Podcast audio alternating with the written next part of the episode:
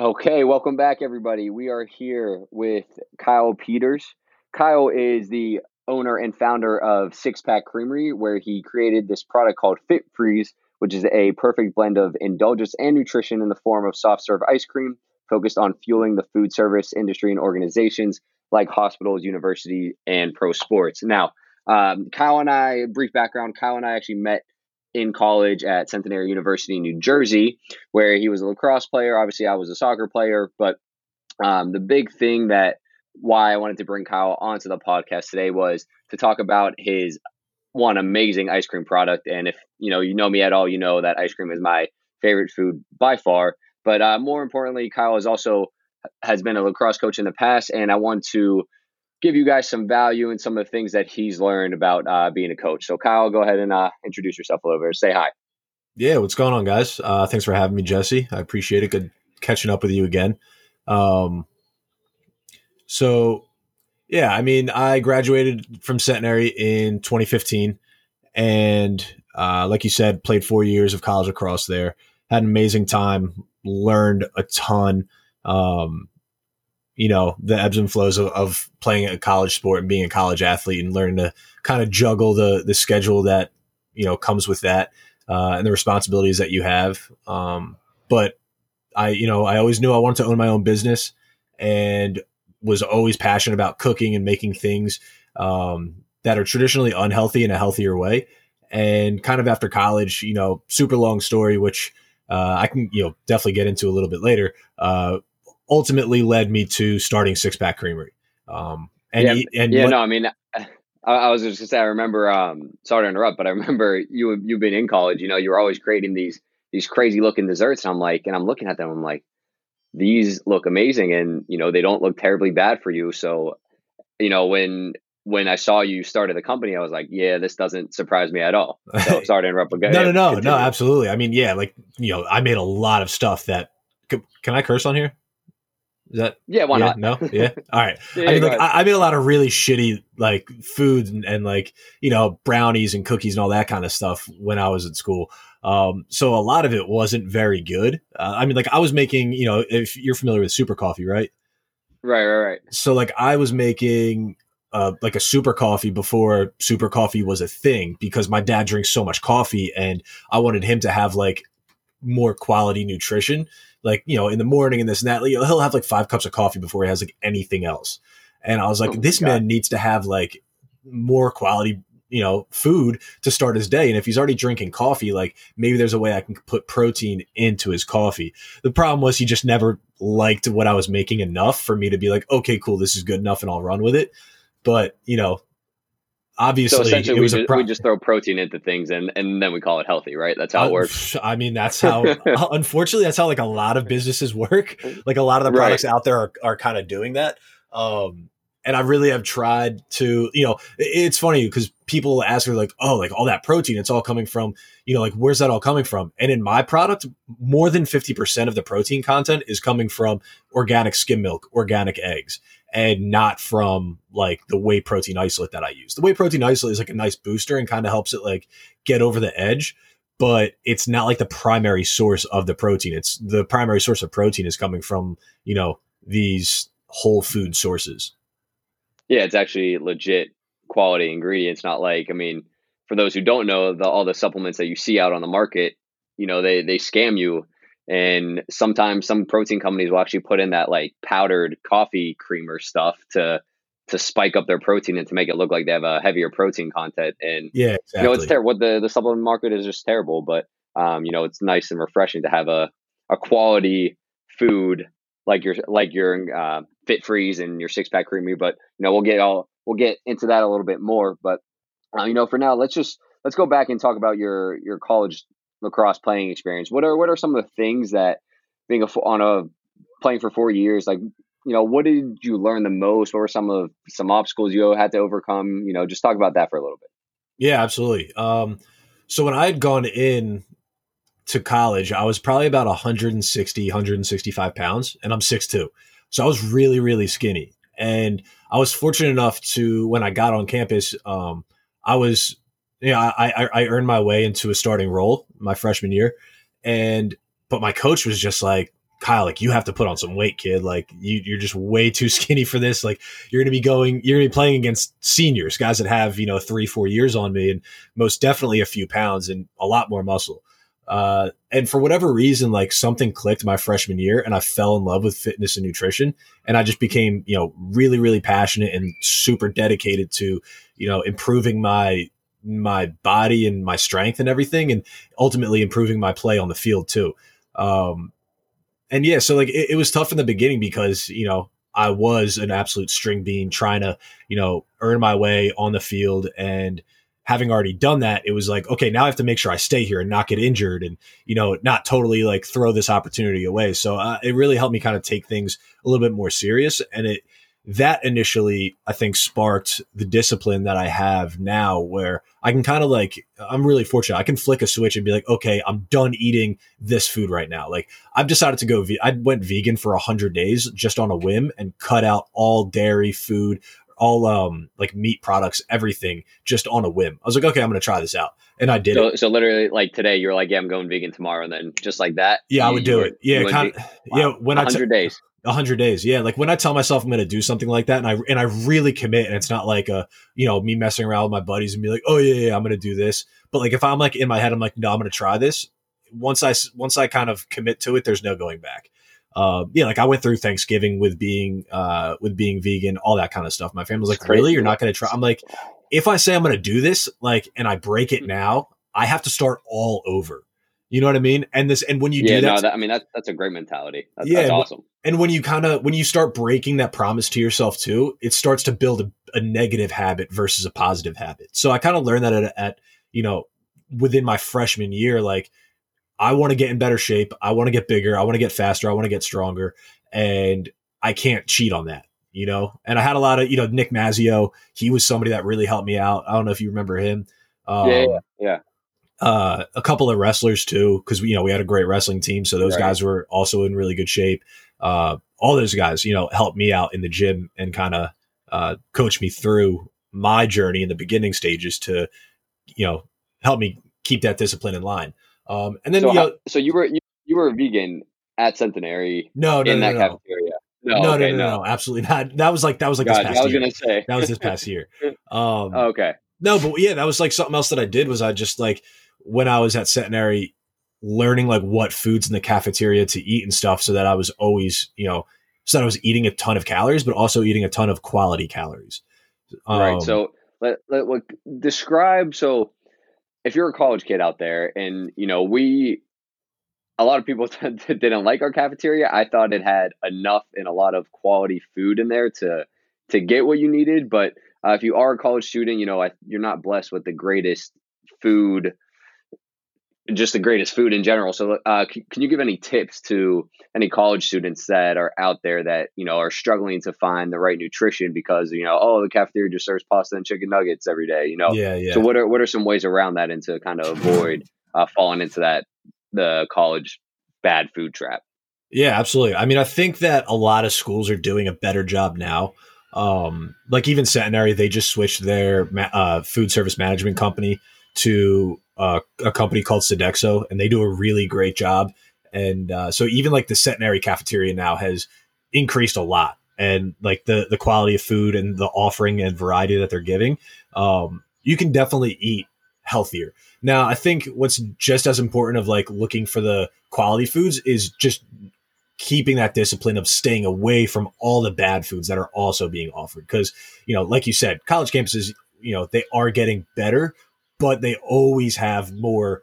There's I, find there's always more bad food than good food, um, even if it is getting better now. And so I think the tips that I can give is one, keep a, a, couple things in your dorm for yourself that you can bring and almost like make at your dining hall. So like something I did was I would I would always buy uh, Kodiak cakes and I would always have like a, a protein uh, pancake mix and I would bring it to the cafeteria and mix it up there and then use the waffle irons there to make protein pancakes. You know, so the, the dining hall wasn't serving those, but they had a waffle iron. So I knew as long as I had that, and I had that like waffle mix, I could at least have, you know, a high protein breakfast that was pretty easy and quick too. So if I had to get to practice Smart. or get to the gym quickly or something like that, um, you know, I knew that I had what I needed to eat a quick high protein breakfast. Um, and then it's also no, that's yeah, yeah, great. I mean, that's a genius idea. and then most places too will have like you can almost always get grilled chicken at every cafeteria.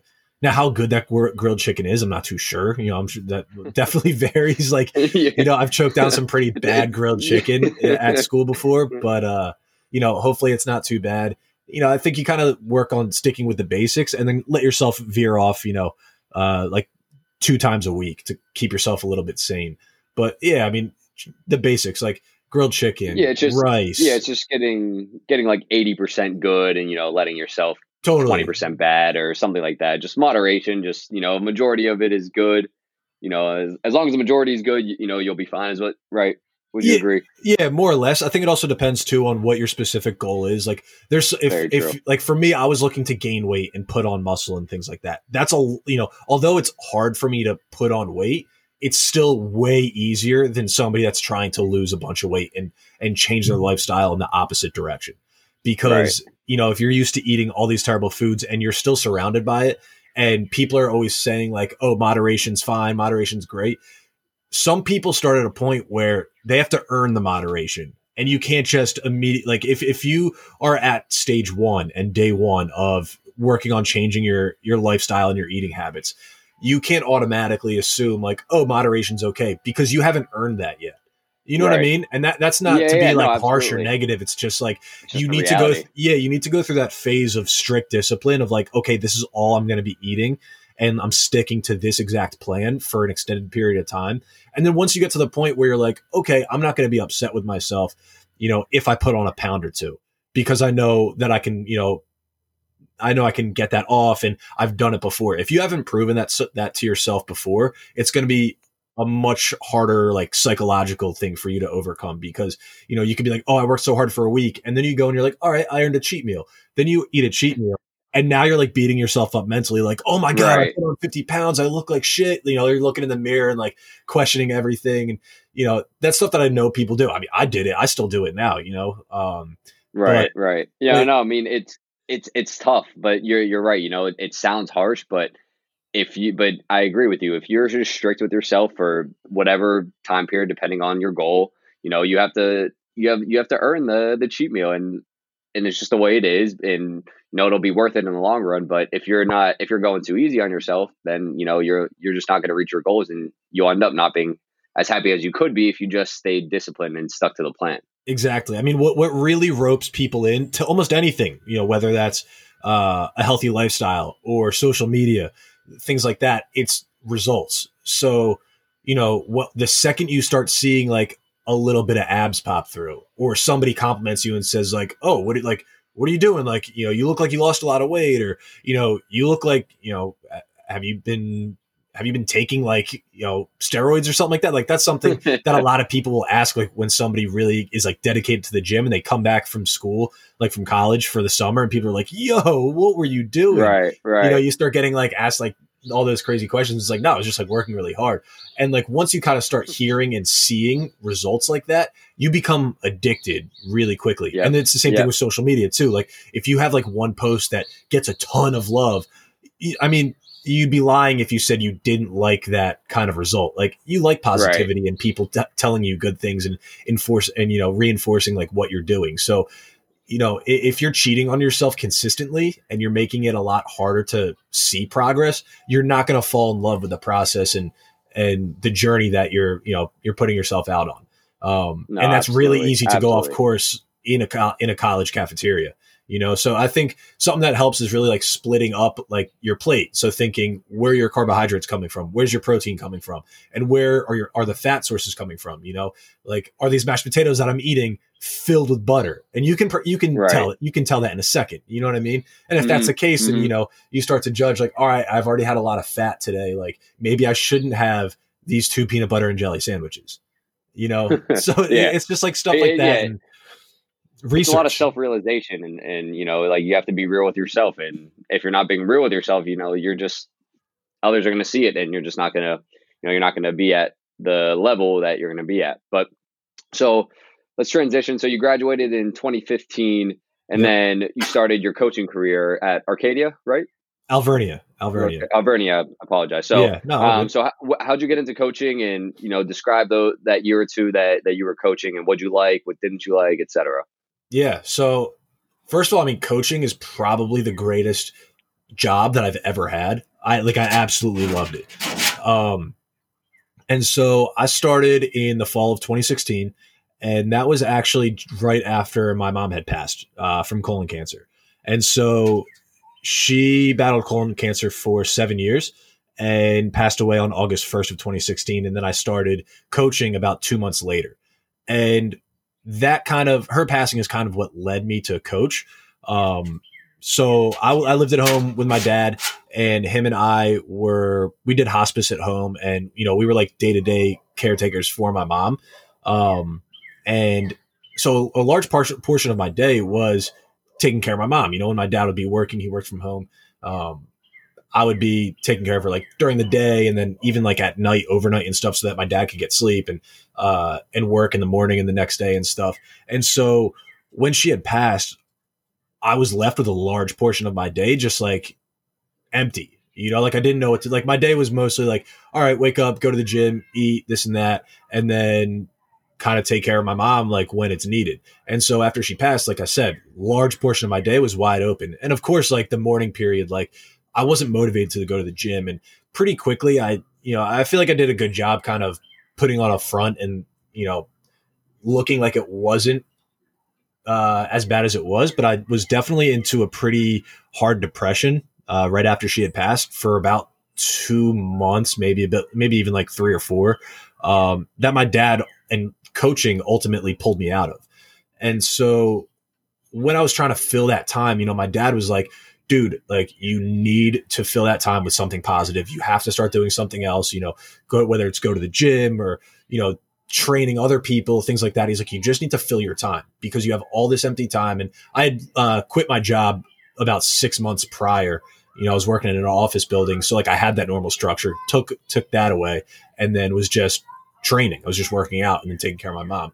So I would wake up like at noon, one in the afternoon, stuff like that, and then would go and get a, a half-assed workout and then be upset with myself because I didn't really work out. I woke up late and there wasn't any progress being made in my life, like at all with that. I was just literally, you know, depressed and mourning. And that's just like, that's not a way to live. There's a healthy way to do that. And I wasn't doing it in a healthy way. And so eventually I was like, why don't I coach? Like I, I love lacrosse, you know, I'm passionate about it. And I had seen a couple job listings like pop up, and I was like, well, you know, I'll just look at uh, coaching jobs that are available. You know, there's there was a website that has like all the all the college and um, like MCLA uh, coaching jobs that are available for lacrosse. And I was checking it out, and I was like, Alvernia. I was like, it's like an hour away from my house. I was like, I could check that out. Sent in my resume, got a response. I got an interview, did well in the interview, and then I was offered the job. And I was like, well, I feel like I should take this. I don't, you know, when else am I going to be able to take a job that I'm super passionate about that's going to pay me shit money? I was like, well, you know, I might as well take it now. So, uh, right, right, the right yeah, opportunity. Exactly. And I didn't even realize it at the time, but like once I took that job, I had an hour commute both ways. So I would drive an hour uh, to Reading and then I would coach, you know, I'd be there for eight hours, give or take, maybe a little bit longer. And then I would drive an hour home and I had access, I had a key to the uh, to the weight room and stuff there, and I was a strength and strength and conditioning coach as well as a defensive coordinator. And so, got you so, know, it, I know, guys. Kyle is a, a, NASM personal trainer, so he he does have that certification. But sorry, yeah, go ahead. Yeah, and uh, and yeah, so like my drives to and from uh, coaching was actually like sometimes rough, but like really therapeutic. Like you know, f- I, I'm super transparent about like everything that went on and stuff. And, you know, I don't mind talking about it, but like there were often times like I'd be driving to campus and all of a sudden I would just start crying. You know what I mean? Because it was still like so, so like new and fresh from my mom having passed. Um, but I think that time to like think and be by myself was really good. And then by the time I would get to campus, I was now able to have a good time with all the guys, with the other coaches, and really work on something that I truly enjoy which is the sport of lacrosse and, and helping kids get better. And it's funny too, because Alvernia was a school that I played every year when I was at Centenary and we beat up on them every time. Like my senior year, we senior year, we beat them 13 nothing. Um, and then shortly after, I'm there and I'm coaching the guys that I was that we were just beating up on. So that you know, getting a little bit back to things that I learned like when I was coaching and stuff. Um, you know, it was an interesting it was an interesting dynamic because the one senior, the oldest kid on the team, I was actually we were on the same travel lacrosse team when we were in high school trying to get recruited, and he he did a he did a post grad year at the Hill Academy, and so he was a little bit older, but we were on the same team, like trying to get recruited, and then. Uh, he ended up like transferring and I guess like lost a year or something like that. So he was one of my seniors and my, uh, a senior captain for me. So we were once peers trying to get recruited by schools. And then his last year of eligibility that, you know, he was playing, I was his coach.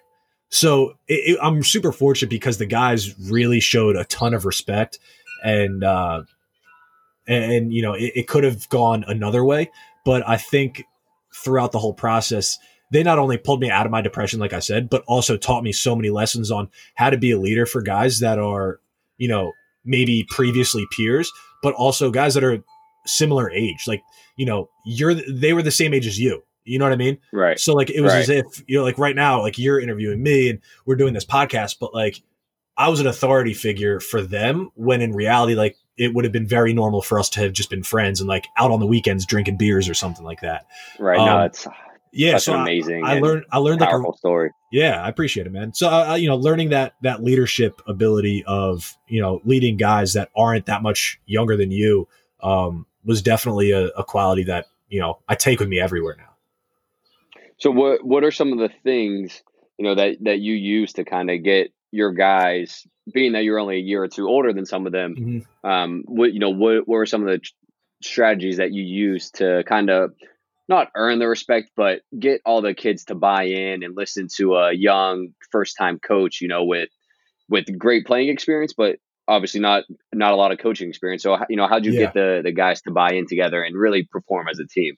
Yeah, so I think it was a couple different things. Uh, the first was that I was coming from a school that you know consistently would beat up on them, and so I think that was uh that was definitely like a positive because they were like okay like in there, like I wasn't like a an excellent lacrosse player by any means. I was I was I was okay. Like I was pretty good. You know, we I played at a low level D one or D three school, so like um, I wasn't like an absolute stud by any means. But we just happened to be a better team than the one that I was coaching, and I think having that experience and my play kind of earned a little bit of respect. Not everything, but uh, coming from that position definitely helped. But then also when I got there, I wasn't pretending like I was any better than anybody else. You know, like yeah, our school was better as like a team and stuff, but I didn't go in there like, oh, I know all, I know so much more than you guys, and you have to listen to me because we would beat up on you and this and that, and you know that wasn't the case. I was more so like, uh, I did really kind of go in and like try to earn their respect first. The first time I had met the guys was uh, like a team meeting, and then it was a lifting session. So when we were in the in the in the weight room, I you know I wasn't the super super hard ass that was ripping on the on the guys for everything. You know, I would definitely let some things go, and if they were messing around, like I wasn't, you know, I wasn't going to be like a, a, a Nazi about it. I was definitely like a little bit looser. I was stern, but I feel like I was definitely fair and a little bit loose on some of the things that uh, that the guys would do, and I think they appreciated that. That I wasn't, you know, uh, I don't even know how old was I at the time, like a 22 year old walking in and trying to just like run the entire show. Um, but when I got into the weight room, that was kind of my place where I could show my value and prove to them, like, you know, my knowledge, my experience, and, you know, exactly like how hard I work. So I led by example in the weight room first.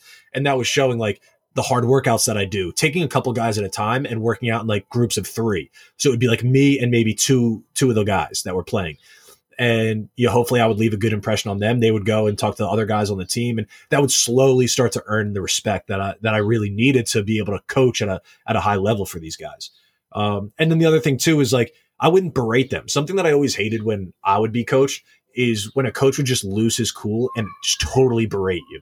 You know, I mean, these kids have lives. Like the yeah. I, you, like you know, like the, yeah, your, yeah. your sport, although it it it is your life there is so much more to your life than your sport for the most part. Like they have things that are going on at home, things that are going on in class. You know, we had kids that were in uh, a DPT program, so doctor of physical therapy. They were in like right. an accelerated program that was really, really hard. And I had a kid one time come and like crying to me about all the stuff that was happening. He was an incredible kid, one of the best, one of like the best athletes on the team. He was a freshman and he started and he played all over the field, right? And he was a DPT student and he overslept and he slept through a full practice one day. A full practice. And we're like this is like we were worried because we're like this is not like this kid. Like he is not somebody to do this. You know what i mean? Like we were like literally talking about him being a captain like for the next year when he was a sophomore. Um right. and so you know instead of like totally like reaming this kid out like you know we brought him into the office. I talked to him you know, the head coach talked to him and everything, and we empathized with him because he, he was just he was having a really tough week, and you know, we still made him run. We can't we you can't be weak in that in those times. Like you still have to discipline, but there's you know, I think there's a right way to discipline and a wrong way to discipline, and I think by me not taking my you know quote unquote like power and authority too far is really what ultimately earned the respect of the guys, and I still keep in touch with them today. You know, there's a handful of guys from the team that I still keep in touch with that are you know at this point friends. They'll call me coach. Right. I'm, like, I'm like, dude, cut it out. My name's Kyle. I'm like, Chill. yeah. no, I hear. I mean, I think you you touched on a very important point about just about being able to empathize with with these kids because you know there's a lot of times you might really not know what's going on in their mm-hmm. personal lives, and you know that's something that when I was coaching at Centenary that and even playing that we always had we had these journals that uh you know most of the time it was our coaches having us you know describe game film or what our thoughts on the game were, but they were very personal reflections. And, you know, and they always said you could write about anything that's going on. And, you know, my, my third year there, we had a kid writing his journal like, oh, like I know I'm acting like, you know, not scoring is is bothering me, but it's really affecting me. And, you know, the guys making fun of me for it is really affecting me. I'm not I know I might not be showing it, but it's, you know, it's affecting me personally. And I think, mm-hmm. you know, as a coach, we need to understand that a lot of kids have a lot of these college kids have egos and they don't want to you know they don't want to let down their their wall of oh i'm this big tough guy like nothing bothers me you know i'm to laugh and have a great time the whole time. But you know i think we need to try to see past that and and really dig deep inside them to figure out what's going on and how to get them perform at a at a high level. Yeah i mean definitely. I think it's you know i i think it's a double-edged sword you know it's an interesting dichotomy because you have to you have as a as like a student athlete, you have to be able to take that you know uh, like abuse from your from your teammates and stuff you know because in reality they don't think it's really bothering you but also right. how often are you going to pull your buddy to the side and like have a heart to heart and be like listen man you're really hurting my feelings you know i'm not saying that's wrong i'm just saying in reality that's not happening often so ha- being right. being the kind of coach that you know lets guys in and you talk and you take the time as a coach to really connect and and learn about what's going on with these with these athletes. Um, you can that you know in itself is going to raise the level of play for these guys because you know that's going to allow them to now take the you know take the abuse and just be a guy with with uh with his peers and with the other uh with the other players on the team but then, you know, if he if there is things he needs to get off his chest and talk about whatever, he knows he can come to his coach and talk about that and that you're going to be there to empathize and you're going to be able to get way more out of the athlete at that point than if you are, you know, super like stern, not, you know, like uh, no, it's emotional intelligence. Absolutely. You know what I mean? Yeah. Um, I think you can definitely balance being a coach and then being somebody that the players can confide in. Um, you know, on a daily, if needed level. And the other thing is too, as a coach, you have to be able to do the same with your captain, your, you know, your senior star captain, and you need to do your best to do the same with the worst player on the team. Absolutely. You know, I think a, a, lot yeah. of coaches will will take the best players on the team. They have no problem listening to their problems, but you know, there's as a coach, you always have those kids that drive you nuts on the field but having the ability to separate the way the way that they piss you off on the field to you know the the reality of them being like a normal person too you know you have to be able to to balance that as best as you can you know? 100%, and then if, so, if, they're just a total pain you just cut them yeah. Yeah they, they just never learn. Just, just yeah. get rid of them you know? If they're not making anybody better then um, there's no need to have them i agree.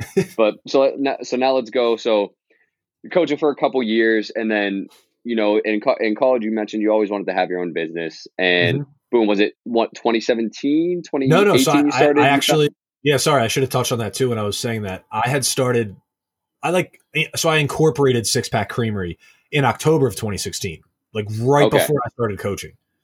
Gotcha. Um, and so t- the first two years of the business, so from t- uh, October of 2016 to September of 2018, was all like research. It was all R and D essentially.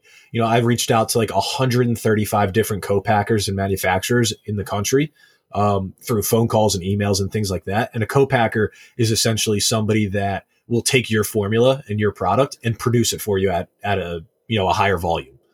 Um, right. And so it took me two years to figure out sourcing of ingredients, uh, the manufacturing landscape, and how things work. And I ended up having two failed production runs with uh, with co-packers, and then ultimately found Jeez. a facility that I, I lease now, and I do all the production myself.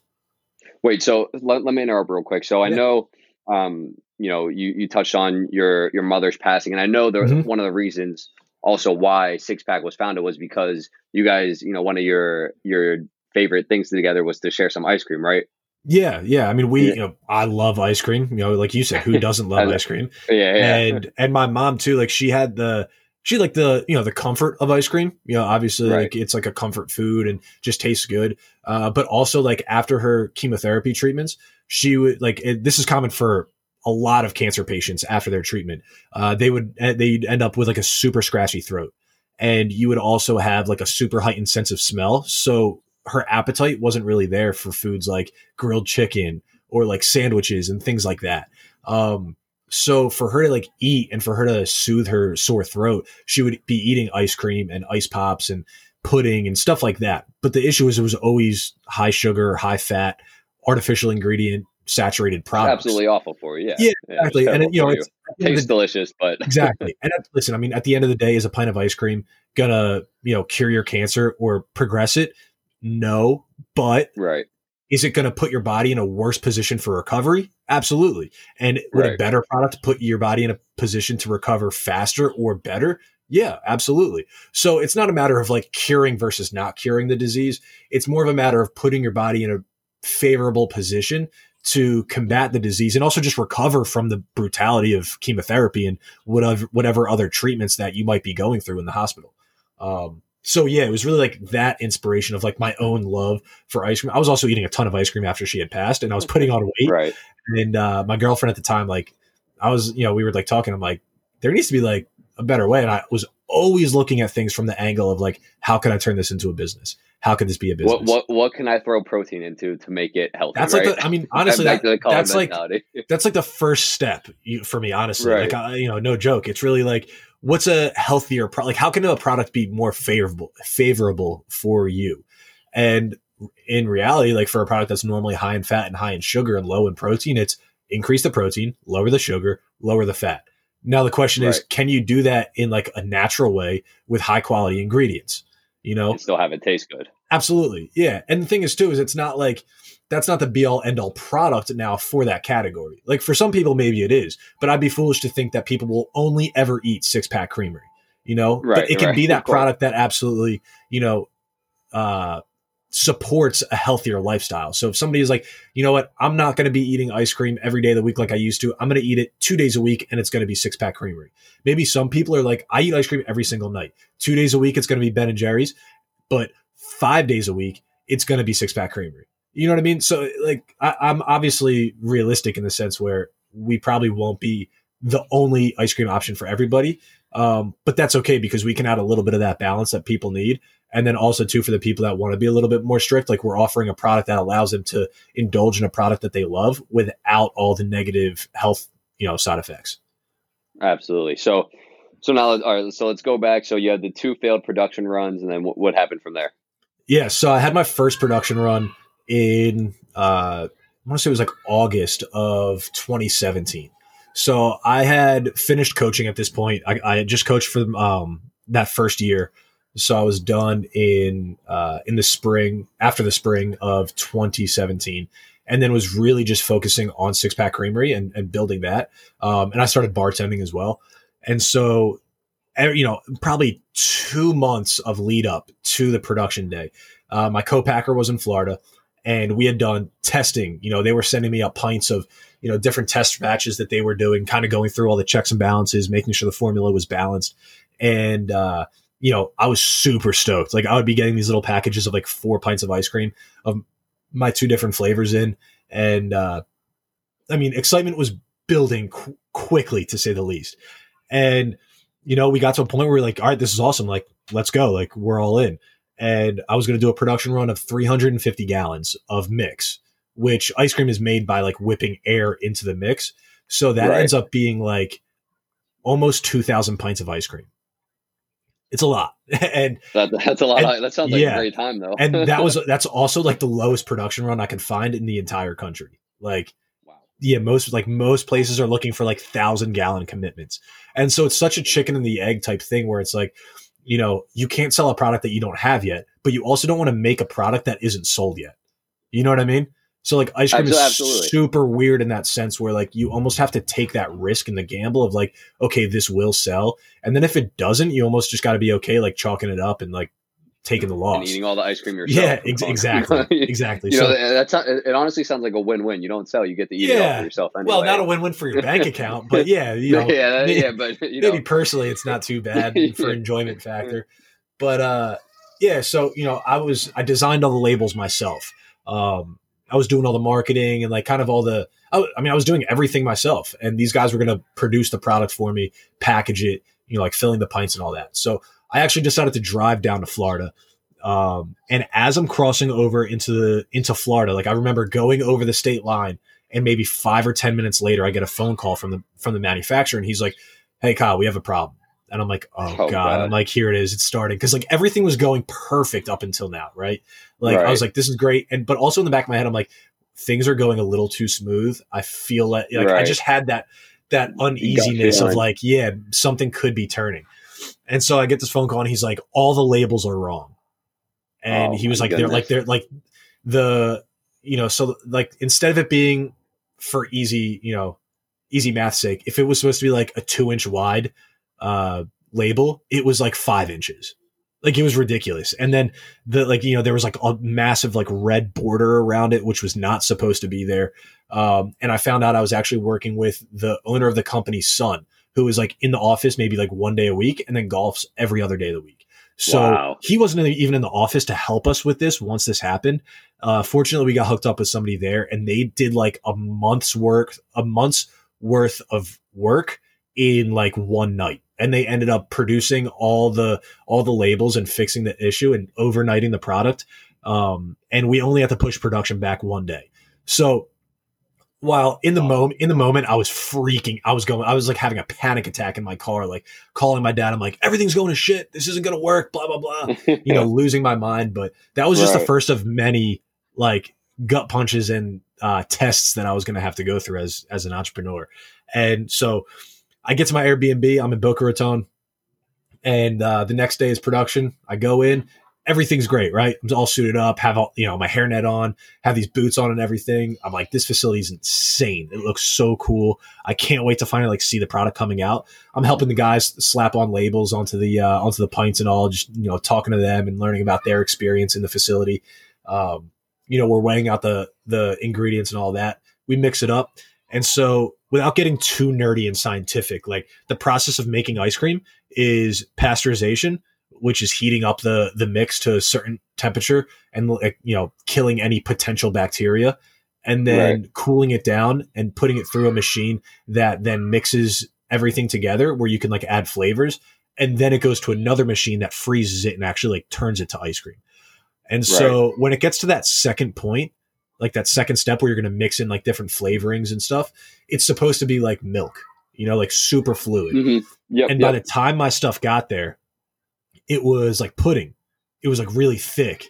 And to me, I'm looking, I'm like, yo, I'm like, this looks like ice cream. This is cool. It's starting to look good. And I just like sensed all the panic in the room and everybody was going nuts.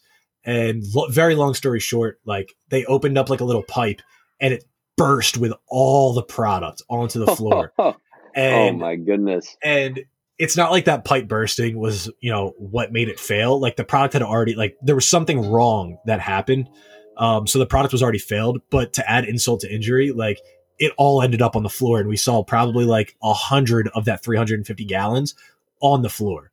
Um, wow, that's so, that's amazing. That is terrible. yeah, that's yeah, incredible. and I have pictures of it too. It's it's nuts. I'll, I'll have to send them to you. But yeah, uh, yeah, it was you know, and it quickly set in. I was like, damn, like this isn't happening. Like I was hyping it up on social media. Like right, I was super right. stoked, couldn't wait. And then now all this hype, I had to go back to you know, onto social media to my friends, to my family, and be like, yeah, it didn't work. I have nothing. You know what I mean? It's like that right. is such a hit to the ego and just like super just painful as like, you know, somebody that's been working for a year, like a year of really hard work to get this product in my hands and it just failed.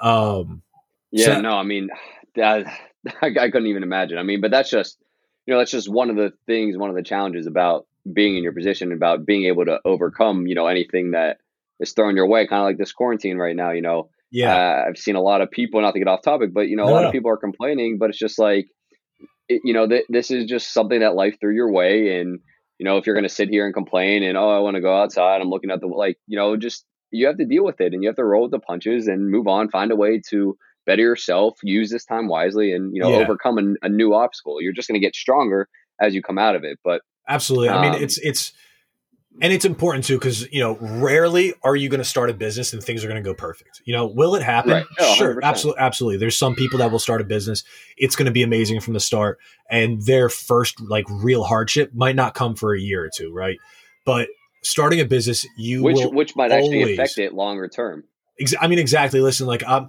while that really sucked that experience and everything like that was painful it taught me so much. And honestly, I'm probably in a better position now because of that. You know, at the time, I didn't, I didn't really like, realize it. It, you know, it was tough, but it, re- I learned so much from it. And I learned that I shouldn't have been producing that much ice cream at the start. Right. And it's great because it happened to you kind of like before you were even started and established in a sense. And, you know, like you had time to recover and, you know, you you didn't really have all you know you know what I mean like you just yeah. had time to to kind of figure it out and you know a great quote that Inky Johnson is a motivational speaker you know that Love Inky. that he yeah he's the best he go you know life life happens to you not for you yep. or I'm sorry yeah life ha- life happens for you not to you sorry I, mix, I messed that up but it's yeah. just like you know it's just like it's just dealing with what comes your way and you, you know you obviously did a did a great job of that you know you got through all of these crazy challenges and and failed runs or whatever it may be to to now or to, to, let's go let's go to your you finally got everything situated you got the pints and now the what was what was the following step once you actually had your your product in hand? Yeah so well no so like i i ended up with nothing from that production run and then i actually went and found um, another fairly long story, but like a few months later, I got hooked up with a guy that found me on LinkedIn, and he was like a consultant, and he just really liked the project that I had.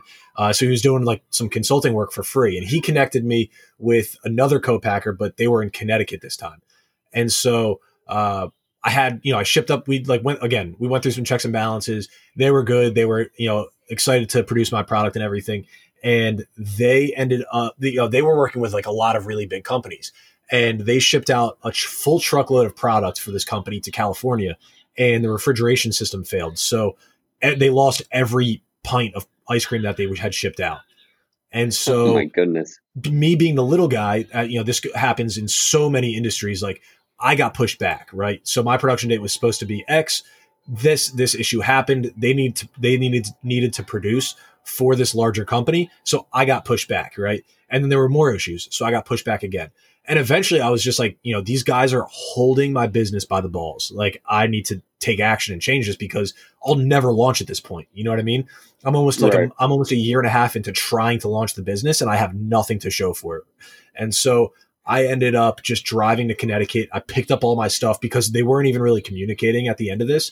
And Jeez. I met them and I was like, listen, man, like this is kind of messed up. Hopefully we can do something in the future, but I'm taking all my stuff and I, I'm figuring this out. And so I went home and was pretty much like, how do I do this? Like, like I had two failed runs with co-packers. Like, what, like, what's next? You know, how do I do this? Because the equipment to produce to make ice cream is really expensive. So my plan right. was actually to make like this vegan protein brownie that I that I developed, and I was going to sell those until I had enough money to buy my own ice cream equipment. And I, so I was looking oh, around. Wow. I was looking around at different like shared kitchen spaces and stuff to do it, and I found one. And when I was there, the guy was telling me about a woman that actually owned an ice cream company and outgrew their space, and she opened her own facility. So I ended up going to that woman's facility and was like, "Hey, do you have any downtime, like overnight, like midnight, 4 a.m., something like that, that I can use to produce my product so that I'm not in your way?" And she was actually like, "Oh, I have like a couple other like businesses that are operating in here, like they're like they're bakers." you know they don't use the ice cream equipment and you can like come and go as you please. Like as long as i'm not producing you can come whenever you want. So a- another long story short uh, i ended up leasing that space which is where i produce today and it's a 3200 square foot facility. I have my own room couple hundred square feet for like storage and ingredient like weighing and all that stuff and then i use like hundreds of thousands of dollars in equipment that i didn't pay for and i just i just rent the space I have a key to That's it. Amazing. I can go whenever I want. Yeah, so it's incredible. I'm I'm super blessed that that woman is as nice as she is, and right. without without her, I really wouldn't have been able to start the business and actually have a product. So I officially launched and started selling pints of ice cream in September of 2018, um, and that's kind of where everything started. That's crazy. That's I mean, what a story! What a story about you know just how how you battled and battled and battled and yeah, and it's super common too. Honestly, like so many people that start a business will will you know experience that. And it's it's good because what it's doing is it's weeding out the people that are truly passionate about what they started and the people that just kind of like wanted to give it a try. Because if you just wanted to give it a try i probably would have quit after that first failure. I'd be like ah damn this just isn't going to work. You know what i mean? On to the next one but the fact that like i wanted this product for people like me for people like my mom who were you know battling disease in hospitals like that's what made me like okay well this didn't work but something else is going to work right you know, and if you don't have that passion, it's going to weed you out very quickly. Yeah, I mean, you you have your why. I mean, it's just it's so powerful once you once you know why you're doing something. I mean, it just it makes something so much so much more fun and like the challenges become you know they're they're fun because you know that you're going to get past them and it's just going to make you stronger mm-hmm. after that. But um, so let let's so we're we st- we're selling pints uh, in yep. 2018. So where where did you start selling them, guys? By the way, these pints are and well, how does how does your ice cream compare to like a Halo Top, like another quote healthy arts alternative to ice cream? Because I mean, firsthand, your ice cream it blows Halo Top out of the water. I mean, it it's on that that Breyers Ben and Jerry's level. I, that's oh, I appreciate I it, man. I mean, yeah, it, it's you. awesome. Thank you. Um, yeah, so I mean, really, what my focus was well, you know, Halo Top's focus is being a low calorie pint of ice cream, right? And they do that really well. They're, they're, they're the number one selling pint of ice cream in the entire country. Um, and so my focus was on being a, like a premium ingredient ice cream and then being a like premium nutrition content, meaning higher protein quality, you know, more balanced fat and more balanced sugar with just like, like I said, really high quality ingredients. So all the ingredients that I use are certified non-GMO or certified organic. And more than 70% of the formula is certified organic actually. So uh, you know, there were ingredients that Halo Top was using that I didn't necessarily want to have in my product. So, for example, like vegetable glycerin, I didn't want to use that in my product, and that actually helps um, ice cream stay softer. And a common issue with like these high protein or like low fat, low sugar ice creams is that they freeze really hard. You know, most people have probably experienced that. Like, so my pint, you have to like pull it out of the freezer, let it sit and soften up for, you know, maybe 10 minutes. It depends on the freezer, but it freezes hard because there's no artificial ingredients or like softeners and things like that in the product, um, which is just something that's important to me. But then nutritionally, right. the way we compare to Halo Top is essentially we're two pints of Halo Top in one pint of ice cream. So there's 40 grams of protein in a pint of six pack creamery versus the 20 grams of protein in a pint of Halo Top. And then we also have uh, 10 grams of fat and only 27 grams of sugar in the whole pint in a whole pint. In a whole pint. Yeah. So amazing. if you and so if you eat half a pint of six pack creamery, you're going to get the same amount of protein as a whole pint of Halo Top with less sugar and less fat and higher quality ingredients. That's awesome. That's yeah. amazing. So I mean, know, that's just, you just you, you just don't see it. I mean, 20 what, 27 grams of sugar in a whole pint. I mean, yeah, I think absolutely. most ice creams have 27 grams in a serving. So uh, you're right. I mean, 100. Um, percent Like Ben and, ben and Jerry's vanilla ice cream is about 110 grams of sugar, I think, in a pint. Oh, man, that's crazy. But uh, going back to like what you said about ingredients, you know, uh-huh. for those who who have followed me for a little bit. I, you know, there was a there was a stretch over the summer where I would talk about those fake Fridays and and how these food companies try to trick you into ingredients. And you know, I try to warn people to to read the ingredient labels to really see what's what's in your in your food because you know you'll see it there. These companies will say no grams of sugar, but they they they just disguise the sugar in other ways in the ingredients. But non-GMO, you know, your your just ingredients are quality and they're actually they're legit ingredients, which makes the I mean, it just makes the product that much better. Yeah, I appreciate it, man. No, uh, you did a great job too with that too. I think that's something that's really important to bring to people's attention is like, you know, the you can have a nutrition panel look one way, but the ingredient list could be like 75 ingredients. You know, an artificial ingredient might not yeah, exactly. might not affect the nutrition outlook, right? So it's really being educated or just even cognizant to like look at the ingredient list and think like, okay, well, number one, do I understand what that ingredient is? And then number two, like for the most part, like a quick Google search, if you don't understand it, is going to tell you very fast, like if it's something you need to worry about. You know what I mean? Absolutely, like, yeah. like food dyes, any kind of artificial sweetener and things like that. You know, there's there's links to, uh, you know, to like promoting allergies because of these ingredients and promoting, right. um, you know, promoting like ADD and stuff. And you know, there's totally conflicting evidence on that. But to me, it's like if there's conflicting evidence, then I, for the most part, am not putting that ingredient in my product.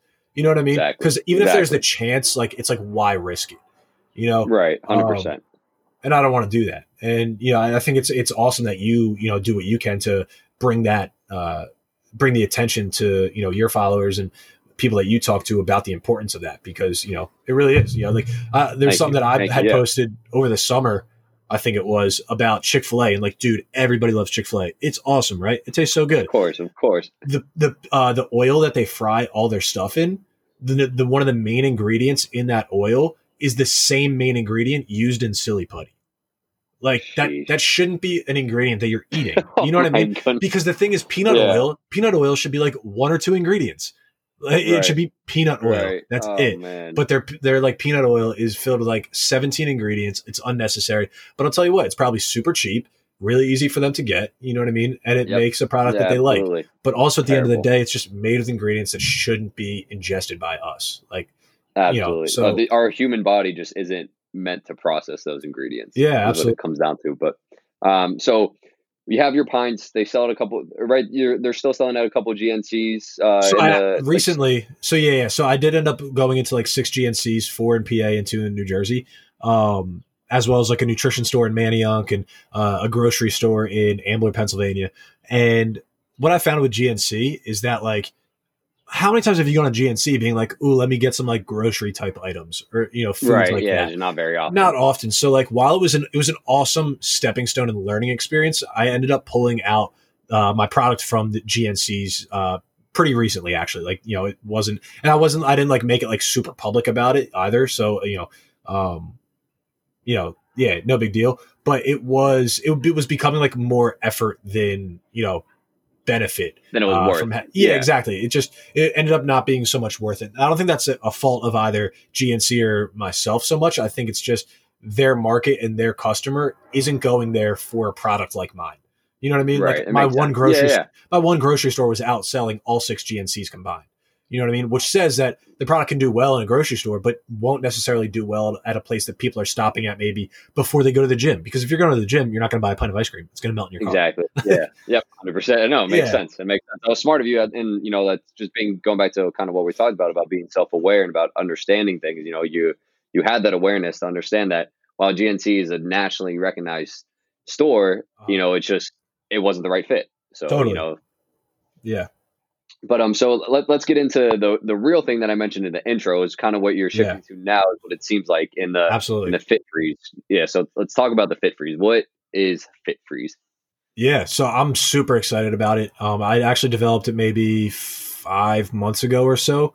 Um, so like August of 2019 was kind of like when I officially like announced it. And so what it is, it's a soft serve ice cream mix. So like if you go to Dairy Queen and you're getting soft serve ice cream, or you go to uh, like a froyo spot, you know, and it's like that self serve. You go to the machine, pull it out. That's soft serve, right? You know, because for whatever reason, sometimes people like they're still thinking hard ice cream. Um, but soft serve ice cream. I sell the mix that goes into those machines, right? And so Gotcha. the organizations that I'm focused on selling to are not these grocery stores or GNC type places. It's now uh, hospitals, retirement homes, universities. You know, being in the in the cafeteria, dining hall, like you know, like we had. I remember, you know, when I was at Centenary, we had a soft serve ice cream machine, and I was eating it constantly, right? and it was there you know those products are so high in sugar and i really wasn't even Right. thinking about that so much like that was one of my cheat like cheat meals and uh you know things that i would kind of indulge in in college and you know there's so many of these organizations that have it professional sports teams like in their training facilities they have soft serve ice cream and right. it's just you know um it's a product that like we just shouldn't really be eating because it's made with such terrible ingredients and you don't get to see the ingredient panel on these products because it's not like you know it's not like a bag of chips or a pint of ice cream that you can just pick up and look at um, it's just kind of in a machine and you eat it you're like okay cool this is ice cream or okay cool you this don't is realize frozen you're yogurt eating. Yeah, you're eating cold sugar. totally 100% 100% and uh yeah so you know i made fit freeze where it is um in an eight ounce serving which is like a medium cup of ice cream there's 22 grams of protein there's only uh 12 grams of sugar which is all naturally occurring sugar it's the sugar content only comes from organic skim milk there's no added sugar to the product um That's amazing. and That's then awesome. there's only seven grams of fat in the product as well. So there's also 12 grams of fiber, which is something that a lot of other products don't provide. Uh, and for comparison, right, like another uh, another soft serve product company that I know of, I don't want to say their name, but their number one ingredient is sugar. And in that same eight ounce serving, in the same eight ounce serving, there's 150 grams of sugar 108 ounces. in eight ounces. So Oh six pack, cre- or, so six pack creamery fit freeze. We have 12 grams of sugar in eight ounces, a medium cup. And these other competitors can have up to 150 grams Oh in that same serving. It's insane. not only that, but yeah, I mean, not even that, and then you're not, you're not, you don't get the extra added fiber, the protein. Totally, totally. That, so that comes. Oh my god, Yeah. 150 grams. Yeah, it's nuts, man. And so that's that's a product that's being served to professional athletes, uh, people in hospitals that are battling cancer and other diseases, and also to the nurses who are working hard to you know keep people healthy. Um, they're eating products like that, and they you know they're having a sugar crash, and now they have a headache, and they have to go and see a patient that has cancer, and they have to do their best to you know perform. Um, and you know it might seem like something small to a lot of people, but it really is a big deal to you know have functional quality products like this available you know and and to have products like this take the place of these unhealthy products Right, especially like you know now they're calling you know some doctors and scientists are calling Alzheimer's type three diabetes because of how sugar affects the brain, and totally you know, you know, and people are like, oh yeah, it's ice cream, it's supposed to be bad for you. Well, okay, yeah, but why don't we have? Why, why can't we just make a quote bad product good for you, like exactly Absolutely. what Fit Freeze is doing, like what you're doing, and it just and keeps everybody performing at a better level, like you said, and keeps their brain functioning. You know, we're not Yeah. getting that that sh- that sh- that uh, insulin spike, our blood's not crashing. Like we're all, you know, it just makes everybody better, and that's why this this product, you know, I'm I haven't had it, but I just I'll have to find a way to get it, and you know, I Yeah. I might not stop eating it. Yeah, dude. I'm, I mean, I'm telling you, it it really is good. Like, I'm incredibly proud about this product. I'm really excited to see where it goes. Um, you know, we'll, we're supposed to be launching with a university at the end of this year, uh, in the fall. You know, starting of the of the new school semester. Um, and then there's actually an NFL team that we're supposed to be launching with in April. But you know, with with everything happening with coronavirus, Right. uh, yeah, I mean, the organizations are literally shut down. So whenever they open back up, uh, we expect to be you know distributing to them as well. Um, so it was really cool to have like their whole team. Like it had to get approved by their food service director, the executive chef, and then their director of performance and nutrition. So it went through a lot of That's steps amazing. of people being like, one, this product tastes really good, and two, this product, you know, it at like the ingredients are quality. Like this is something we will bring into to the facility, And it gives So, value to the players. Yeah, absolutely. Like, you know, it lets I them mean, really the- utilize that investment of the machine that they have.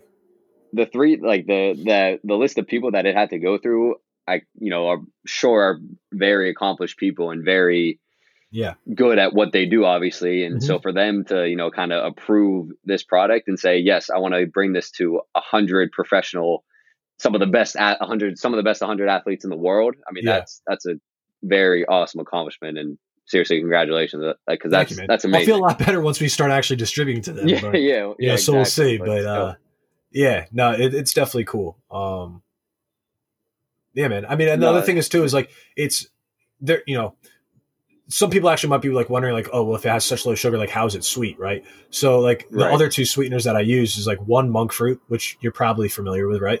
Yeah yeah, yeah. Um, yeah. So like that's like a all natural sweetener. Monk fruit is the actual fruit, and it's just a, a powdered version of that.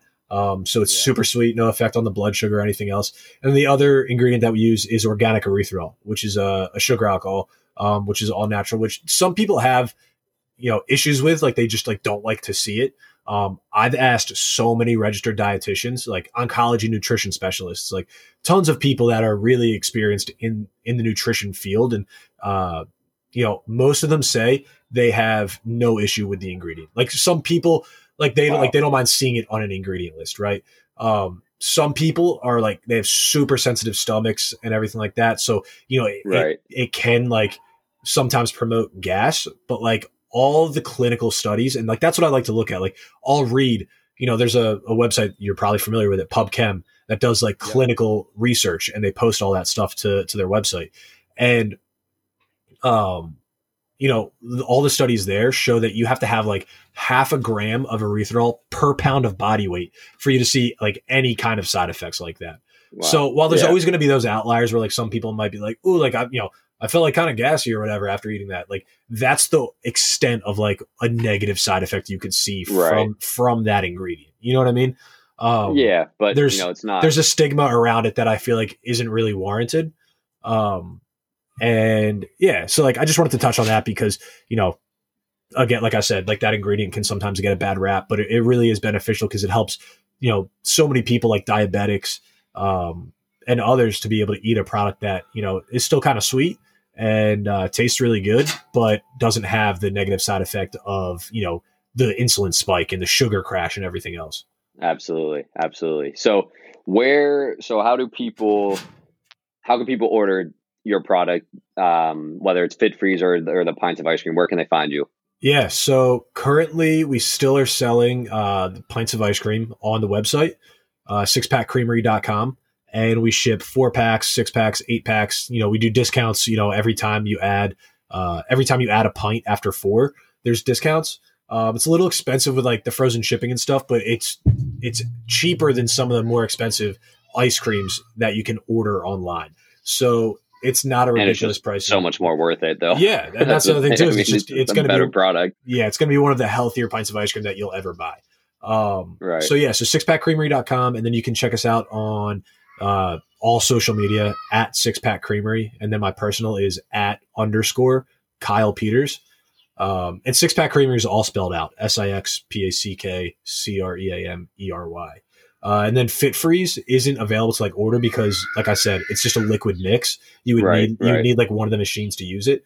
Um, but we are working on getting it into some uh, you know again uh, coronavirus kind of pushed this back but we're working we're talking with a couple different retail places that it could be served in in the philadelphia area and in the city uh, so if you happen to be in philadelphia or the greater philadelphia area uh, give us a follow on social media and you can keep up with all the news that's happening and, and where you might be able to try that out That's amazing. So, guys, I again, I highly, highly recommend this product. I mean, you will not be disappointed.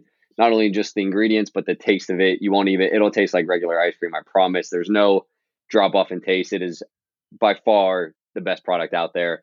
Um, Kyle, thank you so much for coming on. I really appreciate you taking the time, and hopefully, everybody here and everybody listening will be able to buy buy a couple pints and you know start their healthy journey to a better ice cream alternative.